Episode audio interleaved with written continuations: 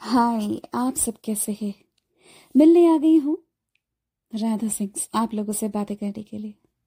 कहना था कि आप लोगों से दूर रहना मुश्किल होता है, क्योंकि मुझे बहुत कम समय मिलता है आप लोगों से मिलने के लिए। आप लोग सुनते रहते हैं।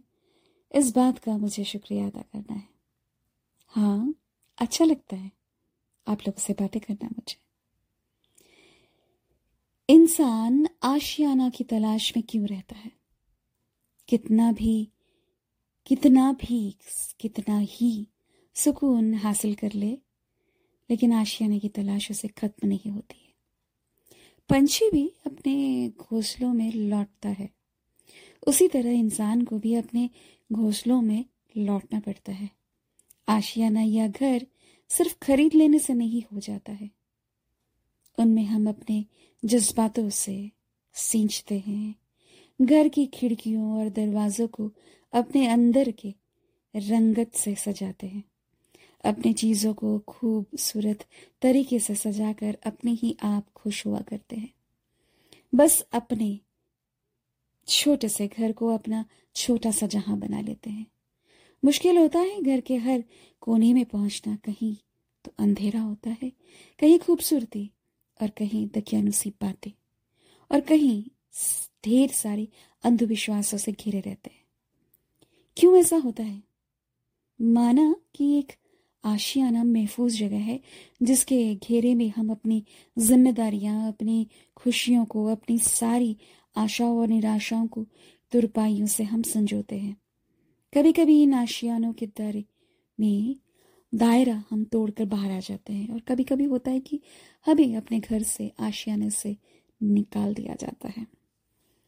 हाँ इंसान सपनों और हकीकत की दुनिया में जूझता है, चाहे अनचाहे से रिश्ते को डोता है और कभी कभी जूझता है कि रिश्तों से कहते हैं और भी गम है मोहब्बत के सिवा, उन्हीं इमोशंस को संजो कर अपने ही खातिर, अपने गम को भुलाकर कभी कभी जी लेता है।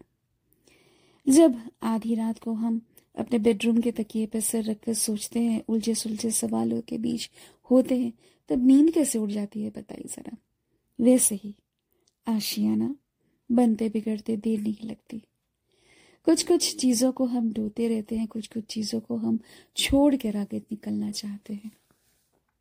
उसी तरह आशियाना की तलाश में हम जब होते हैं, बहुत कुछ पाने की कोशिश करते हैं और बहुत कुछ खो भी जाता है।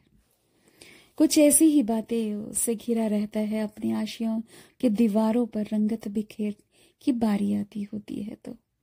कहते हैं ना कि दीवारों के भी कान होते हैं। मुझे तो लगता है कि दीवारों के जज्बात भी होते हैं, जो सब समझ जाते हैं और अपने घर के सदस्यों के मन की बातों को समझकर वो ही अपने ही तरीके से वाइब्स बताता रहता है, बदलता रहता है। सबको अपने घेरे में रखती है। और सपनों की जहाँ हम बैठा, बना के जो बैठे रहते हैं, उन सपनों को उन्हें भरपूर करने में, उन्हें पूरी तरह से हमारे हाथ हाथ में आ जाए, हथेलियों पे आ जाए, सपनों को हम साकार कर सके, ये घर हमारी मदद करता है। आशियाना। कभी कभी हम कह जाते हैं ना इस घर ने हमें दिया बहुत कुछ है। कैसे देता है वो? हमारे जज्बातों में शामिल होकर वो बताता है कि मैं भी यही हूँ तुम लोगों की ज़िंदगी में। ये जो दीवारें हैं ये जो वाइब्स है ये जो चाह पाना सब कुछ जो हमारे इमोशंस है सब कुछ सब कुछ एक दायरे में बंधा हुआ है और वो दायरा है घर। सो so, अपने आशियाना अच्छे से ढूंढ लीजिए। आपका ठिकाना वहाँ है और अपने ठिकाने को ज़्यादा ना बदले। कहीं तो ठहर जाना होगा ना। सो so, हम ऐसा भी तो होता है जब हम ठिकाना नहीं होता है तो हम घर बदलते रहते हैं। पर अब की बार जब ठिकाना मिल जाए जब सुकून मिल जाए बस उसी में अपनी ज़िंदगी बिता लीजिएगा। क्योंकि आशियाना सबके लिए बहुत ज़रूरी है। तो मिलती हूँ अगले मंडे आप लोगों से। सो so, बने रहिएगा यूँ ही जाइएगा कहीं नहीं। बहुत ज़रूरी है ना मेरे साथ बने रहना। Bye take care